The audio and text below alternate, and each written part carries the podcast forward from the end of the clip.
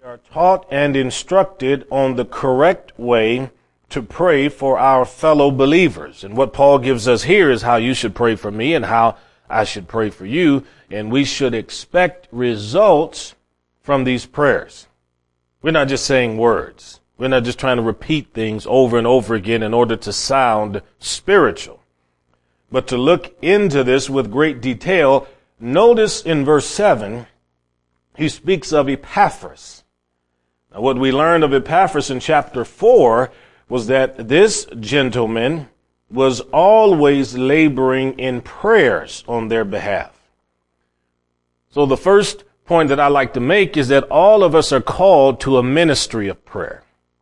You may not necessarily have a pulpit ministry. You may not have a singing ministry, but all of us have a ministry of prayer. It's incumbent upon you to pray for fellow believers, to stand in the gap, to intercede for them. And this is essentially what we call a prayer warrior. Somebody who spends time in prayer.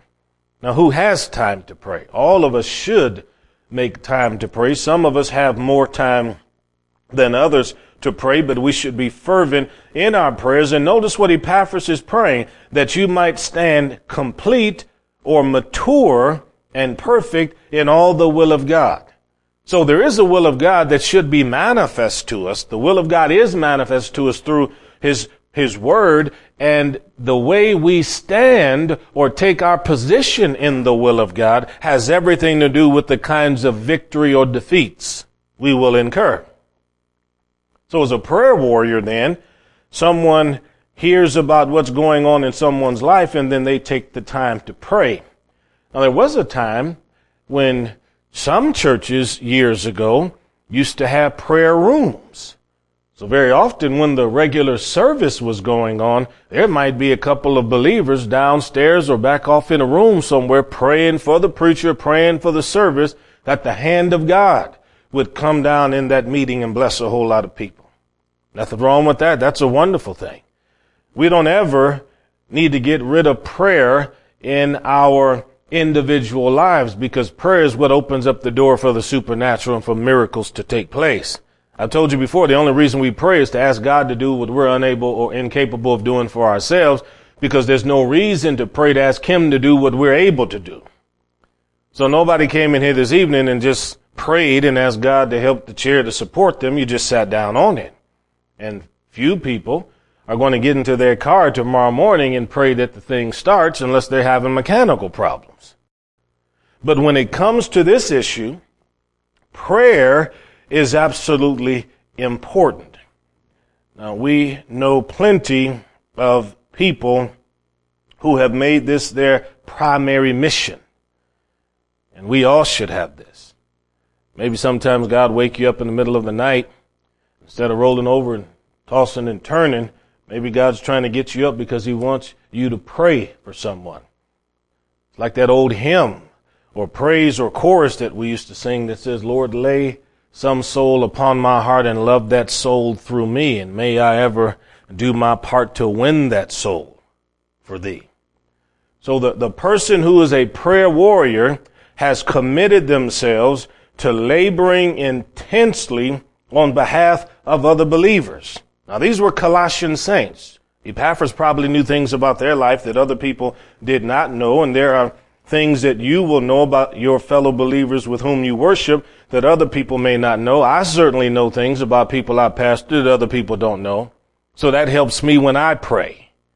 But there are general prayers that you can pray for people, and this is what Paul gets into when he begins to minister beginning with verse 9. But just before I leave this whole prayer warrior thing, I want you to know that when you do pray, you can expect something to happen. Now we go to Kenya all the time. We hear stories all the time, testimonies and things like that. There, there was a family, uh, Matt and Lori Higgins, back in the 60s. They were missionaries in Kenya, and this was during a great rebellion that was taking place there, and a lot of Westerners were losing their lives. So these folks wanted to make their way from where they were at down to Nairobi to catch a flight to get back to the States to, to get away from a lot of this trouble. And they had to take this perilous journey from their village down these winding, meandering roads that lead into Nairo, Nairobi. And these are the kinds of roads that even today people don't drive at night because there are robbers and thieves who will put big, huge boulders out in the middle of the road so that you, you'll slow down when you come to them. And then when you slow down, then they come running out of the woods with guns and then they rob you. So they're just some roads people don't travel, even highways, middle of the night. Well, they came down one of these roads because they needed to get to Nairobi. He had, had some, uh, car trouble and he had to stop, try to repair the car, couldn't repair it in the dark. There's no street lights on any of these roads. It's pitch black. And, and so he and his wife essentially had to lock themselves in the car all night long praying that they would be safe. Well, the next morning, got up, sunrise, fixed the car, made their way to Nairobi, ended up making a few phone calls, talked to some people later on in the day, and uh, found out that while they were sleeping in that vehicle, that there were three terrorists that had came to that car to rob it. They're going to rob the people in the car, but they didn't. And when inquiry was made as to why these these thieves did not rob them. They said when they approached the car, they saw 16 armed men standing around the car. So they ran away back off into the woods.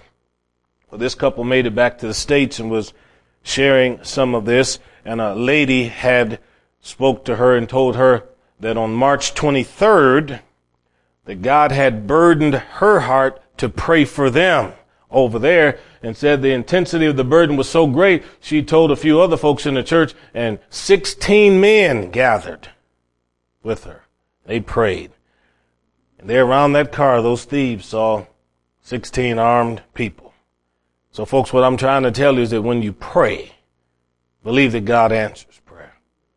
You'll never know what's going on on the other side of the earth unless we pray. Some will find out about it in heaven, but also remember this, you'll never know who's praying for you. There are a lot of people praying for you and you may not even know they're praying for you. But one day you will. So Paul then tells us in verse number nine of Colossians chapter one, here's how we can pray for Christians. He says that you might be filled with the knowledge of his will. Now think about that. To, to be filled means to be bursting to the point of overflow. That's something that is full. But who would have ever thought that you could be bursting to overflow with the knowledge of His will? Well, the only way to increase your knowledge of His will is by reading the Word of God. Genesis through Malachi reveals the mind of God. The mind of God in His Word reveals His will. The only way you can accomplish His will in the earth, you must allow this Word to conquer you. And when you allow the Word to conquer you, then the will of God is done in the earth. So this is how we pray for one another. Father, I pray that brother or sister so and so would be filled with the knowledge of your will. You know what happens when you know the will of God? You're not confused. Yeah. The cure to ignorance is the will of God. Yeah. When, when we're at, a, at an intersection and there are different ways we can go, we need to know which direction to take. And if you've ever been lost before, as I have, it's not a good feeling. No, it's not a good feeling. Sometimes you can take a road that you think is a shortcut. And then it may not necessarily work out the way it's supposed to. I had some friends of mine one time, they were taking the trip. They decided rather than taking all the highways and going the way, the quick way they could, could have gone to Tulsa, they took some back roads. I mean, it took little small roads.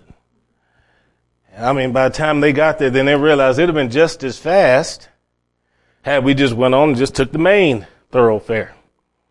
Well, the knowledge of the will of God will protect us and preserve us sometimes from the kinds of decisions that might lead to an extra exertion of effort.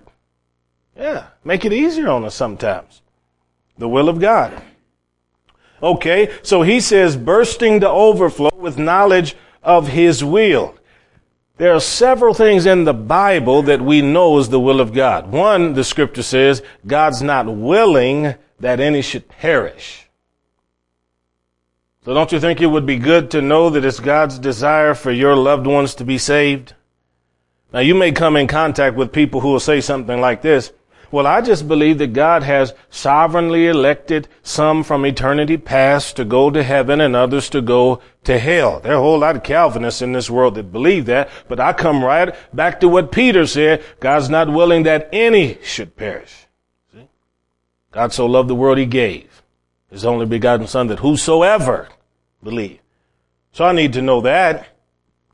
Well, then also I, I need to know that, that James tells us that if there are any among you that are infirmed, call for the elders of the church, and the elders of the church will anoint them with oil and pray the prayer of fear, doubt, and unbelief. And if they've committed any sins, they'll never be forgiven. Does the Bible say that? Of course not. But there are a whole lot of people that don't know the will of God and think that's exactly what it means. The Bible says they anoint them with oil and pray the prayer of faith to believe. So as a, as an elder in the body of Christ, as a pastor in the body of Christ, I understand that it is the will of God to bless people and to bring restoration.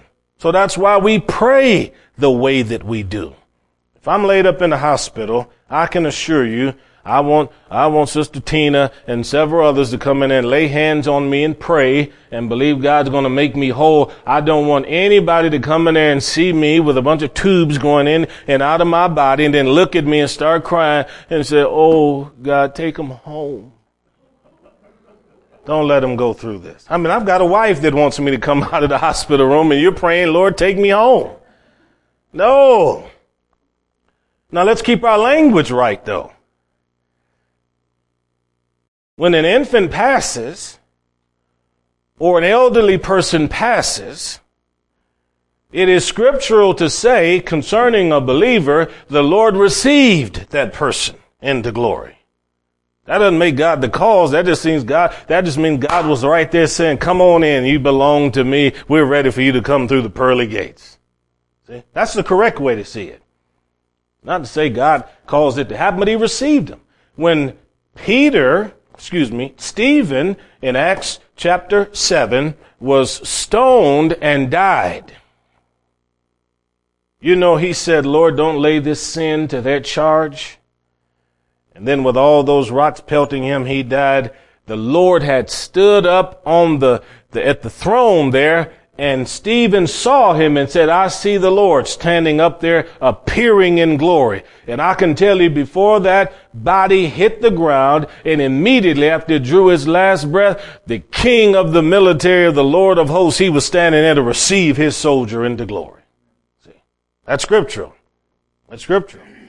But let's be filled with the knowledge of his will in all wisdom and spiritual understanding. Now the the, uh, the description here of wisdom and spiritual understanding is given because you can have God's will, know God's will, but not be wise in how you teach it or apply it. Let me give you an illustration. You, you've probably heard of these people who believe so strongly that the Lord can do a miracle to help their kid that they deny their kids medical attention and then somebody dies. See? That's happened over and over again. Well, well here's the thing with that. If, if you're an adult, nobody can make you do anything at all. However, you, you can't force your will and your belief upon a little kid who may not necessarily have the same beliefs or the same strength of beliefs. Understand? And this is why Paul said to be filled with the knowledge of his will and all wisdom, because we've had people in the body of Christ, even though I have no doubt they've been extremely sincere and love the Lord, they have imposed upon others something that has been detrimental. Detrimental. And spiritual understanding is the ability to recognize that even if I have the will of God, I shouldn't be prideful in it and I shouldn't be so dogmatic that I'm trying to hurt people spiritual understanding.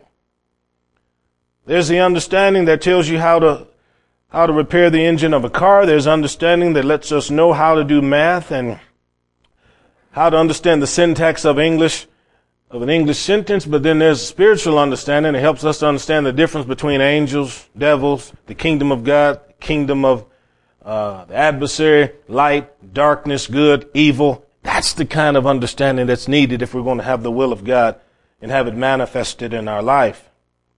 Paul knows this, and it's for this reason he goes on to say in verse 10 that you might walk worthy of the Lord unto all pleasing. We don't want to be Christians who displease God, but we want our Christian life, which is another way of describing the walk, we want our Christian life to be worthy of what Christ did to redeem us.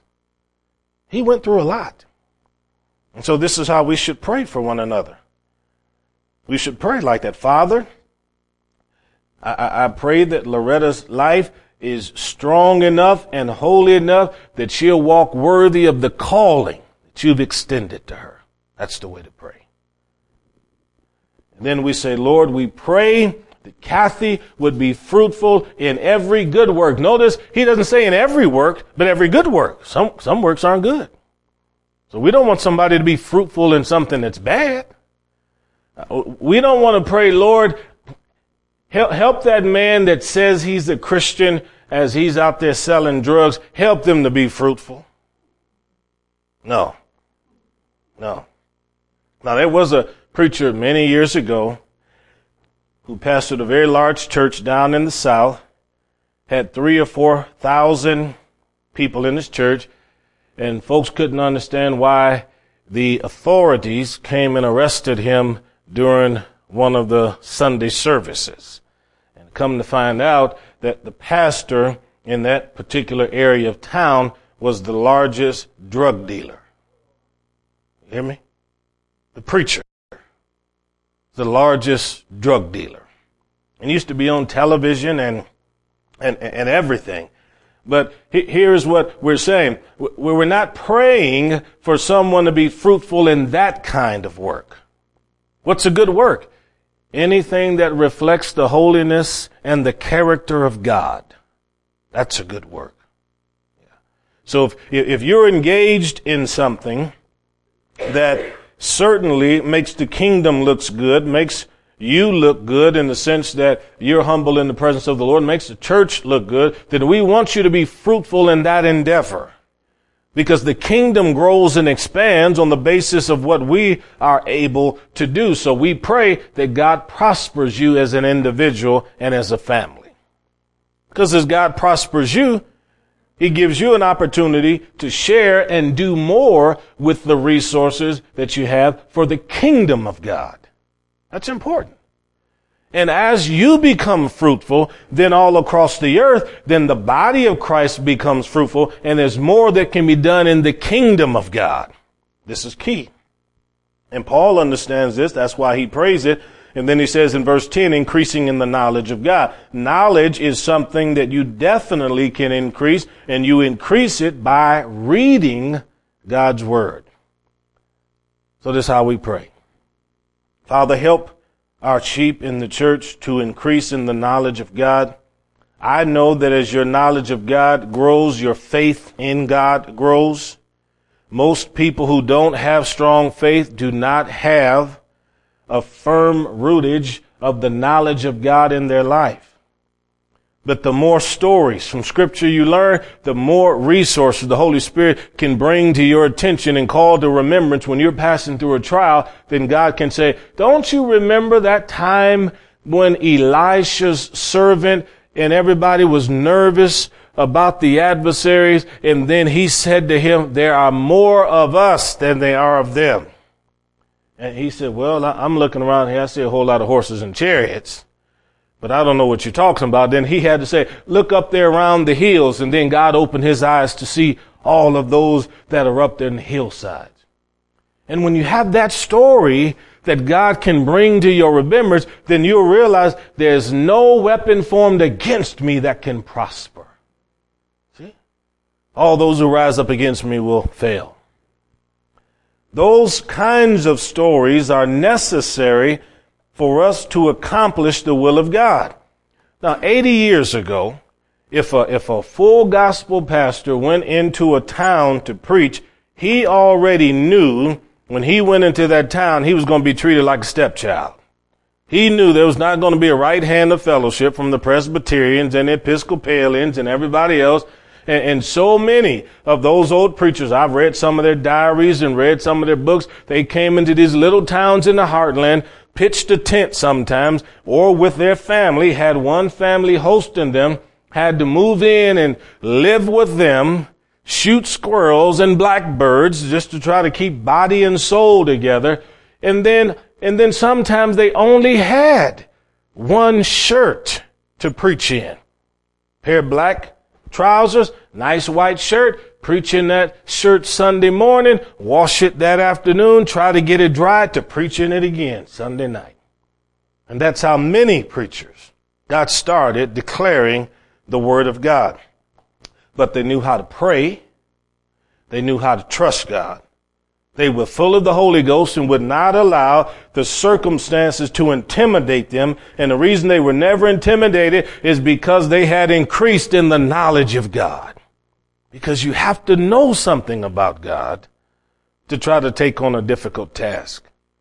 Anybody that will start a new job without knowing how the job's going to work out, without knowing if there's going to be benefits attached to the job. Move to another location without knowing anybody there, but just saying, I'm going to start over and just see what God does.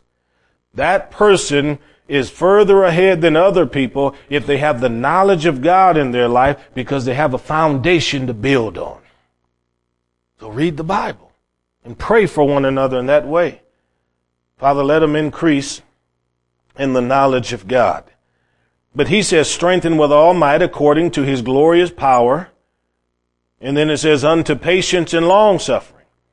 So we want to be inwardly strong. We want to pray that you are able to move and function in the glorious power of God. But we also want you to be a person of patience, long suffering, and joyfulness. Christians are not always the most patient people. Yeah, we're, we're, we're the ones that are quite pleased that we no longer have to uh, wash clothes by hand. But we get mad at the washing machine if the cycle's taking too long and we got somewhere we need to be. We're quite happy that, that we have a refrigerator in which we can put our meat and then we can just pull it out and cook it and prepare it and all of that. But we stand at the microwave and yell at it when it still has 10 seconds to go. Patience. We could, we could use a little more patience. We certainly could use long suffering because we, we only have so many nerves and we don't mind letting people know that you've gotten on the last one.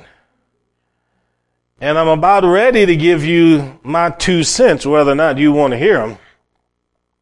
So long suffering is important to be a Christian, and we have to pray for one another because it takes supernatural patience and supernatural love in order for a congreg- congregation and a church to even function, for a marriage to even function, for a family to even function, because you have to have a whole lot of space to forgive. There will always be somebody in a church that will say something you don't like. And you still have to be willing to suffer along with them. I, am sure in all the, the years and times you, you folks have heard me preach, maybe, maybe once, maybe once or twice I probably said something that probably angered you. You didn't like, maybe, I, I don't know, maybe I jumped on some rated R movies or something like that, or maybe I got on your line dancing or something. I don't know. I mean, I just could, could, could have said anything, you know. But, but, but the thing is, you know I love you. I know you love me. That, that's the key. And, and the, the relationship that is forged is, is one that is based on time and the proclamation of the word. And so I pray for you in a way that's different than I pray for people in other churches because I don't know them like I know you. And you should pray for me as a pastor in a way that's different than you pray for some others because you may not know them so well. But we do pray, according to verse 11, that we maintain our joyfulness because the scripture says the joy of the Lord is your strength. And if you lose your happiness, in your service of God, then you're, you're a short ways away from backsliding. Once you don't enjoy this anymore, you, you'll turn and go in the opposite direction. I, I've seen many churches close because the preachers stopped enjoying what they were doing. I've seen many marriages fail because the people stopped enjoying one another. Seen a lot of people walk away from jobs because they no longer enjoyed what they were doing. Seen people move from town to town because they no longer maintained the joy that they once had when they first got there. So as a Christian, our prayer consistently is, Father, make them strong, make her strong in her relationship with you so that she won't get weak. Because joy is, joy is strength. When the adversary comes against you, he, he can't, he can't rob you of your relationship when you're happy in that relationship. Think of it this way. You can create and you can control the atmosphere of your home and when you're in the car by the kind of music you listen to. And the kind of music you listen to can foster your joy or sometimes it can rob you of your joy.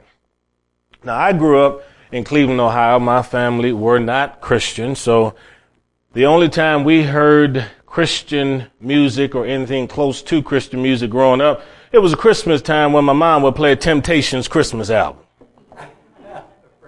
That was it. That was, that was about all that we, I mean, they had pretty voices, had wonderful harmony, but that, that, that's all there was to that. Other than that, Saturday and Sunday morning, my mom opened up the front door, the side door, all the windows, and she was blasting Marvin Gaye, and Al Green and a whole bunch of other people. And, and, so that's, that's how I, I was raised listening to that. And then if, if, if we had a bunch of people over, then they start in on the blues, start playing those. Well, I mean, you know, for us, I, I used to always say that the blues are black folks country and western songs. Because in that music, to me, it just seems like somebody's always losing a girlfriend or a dog or some, somebody stepping out on somebody having a bad, you know, since my baby left me. Hey, I found a new place to dwell and all that kind of a, that kind of thing. So if, if, if, if you feel your mind in your environment with that kind of music, what do you think your joy level is going to be like? So at some point, you have to say, God, help me to find music that glorifies you, but also keeps me strong. There's a lot of different kinds of Christian music, but find something that's worshipful, that inspires you to love God with your whole heart. Okay, so he says then, in verse 12, and here's where we'll hang our hat tonight, he says, giving thanks unto the Father which made us worthy to be partakers of the inheritance of the saints in light. So part of prayer is also to be grateful to what God has given you. Now we all probably mumble about things that we don't have. Well, let's praise the Lord for what we do have. Got a roof over your head, a car you can drive, and you didn't spend the night in the hospital last night. You ought to be praising God for that. Because when you drive home this evening, there's still family members sitting in hospitals all across this world. They're praying and hoping somebody make it through the night. So giving thanks unto God. Father, I thank you that I have people we can worship with. Father, I thank you that I have people to minister the word to me. Father, I thank you I have people that are friends, people that call me and look after me. Father, I thank you that there are people that have picked me up and take me to church or take me out to eat or whatever it might be. Be grateful. This is part of our prayer life. The Lord having redeemed us, He wants us to understand the significance of this because we've received an inheritance in the kingdom of God. Prayer changes things and we should know that. Watchman Nee wrote a very good book years ago called Sit walk, stand. And it was about the book of Ephesians. And Watchman Nee was a, a Chinese pastor, uh, lived back 70, 80 years ago. And in that book, he, he he's ta- the reason it's called Sit, Walk, Stand because he's talking about how we're seated in heavenly places and how he talks about we should walk worthy of our vocation and then stand, as the Bible says, stand ye therefore. So you put on the whole armor. So it's about those three things. But he has a story in that where the, the group of churches he began were called the Little Flock Fellowship. He had thousands of people in these underground churches. And he tells about going to one of the islands in the South China Sea to minister there. And when he got there, the people were so superstitious, they worshiped a god called Tawang. That was a Chinese deity that folks at that time thought was a real God. And they had a festival for this God, and they said that no matter what day we held the festival for this God, it would always be sunny because this God controlled everything. So Watchman he had a little 16 year old with him who had gotten saved, and he was zealous. And, and uh, Watchman was away preaching on a mission. And on that island, that little 16 year old said, My God's going to challenge your God right now. Said, You say that it's always sunny. On that day you have that festival said, I promise you on that day when you have that festival this year, it's going to be raining. And our God is going to make sure that it rains. Well, sure enough, I mean, they preached for several days. Came time for the festival. And that's exactly what happened. Started with a drizzle. Then it came a torrential downpour. So the elders of the, the village got together and started working some divination. And they said, no, no, no, we, we reconfigured the day. And the festival should be on this day. It's going to be sunny on this day. And so Watchman Nee and the rest of them got together and they prayed again. And on the second time, torrential downpour again. And so that, that island, little by little, started turning to the Lord Jesus Christ. One convert after another, because somebody believed if you prayed and asked God to do something with the weather, he'd get involved. Folks, don't ever think that God's not interested in you. He, he cares about all of this that goes on down here. And, and we forget sometimes that when we're praying for sunshine, somebody else is praying for rain. When we're praying for rain, somebody else praying for something else. I had a, used to have a man deliver the mail in Hastings, Nebraska, and he went to the church in Red Cloud and I'll never forget one time we had Sunday morning service and the farmers were all sitting in there and the farmers were all, I said, prayer requests. Anybody have anything we need to pray for? And, and, uh, the farmers, they were all saying, well, we need rain, Pastor, and we, and, and, and, we need some, some snow or something to bring some moisture or something like that. So every, all of them were saying that. And then after, after the service, uh, my, my friend, he got, Doug was his name. He got real close to me. He said, Pastor, now I'm going to tell you right now, I'm out there walking in those elements every day. I don't care what them farmers want. I don't want no snow around here and I'm praying against it. That's, that's what he told me.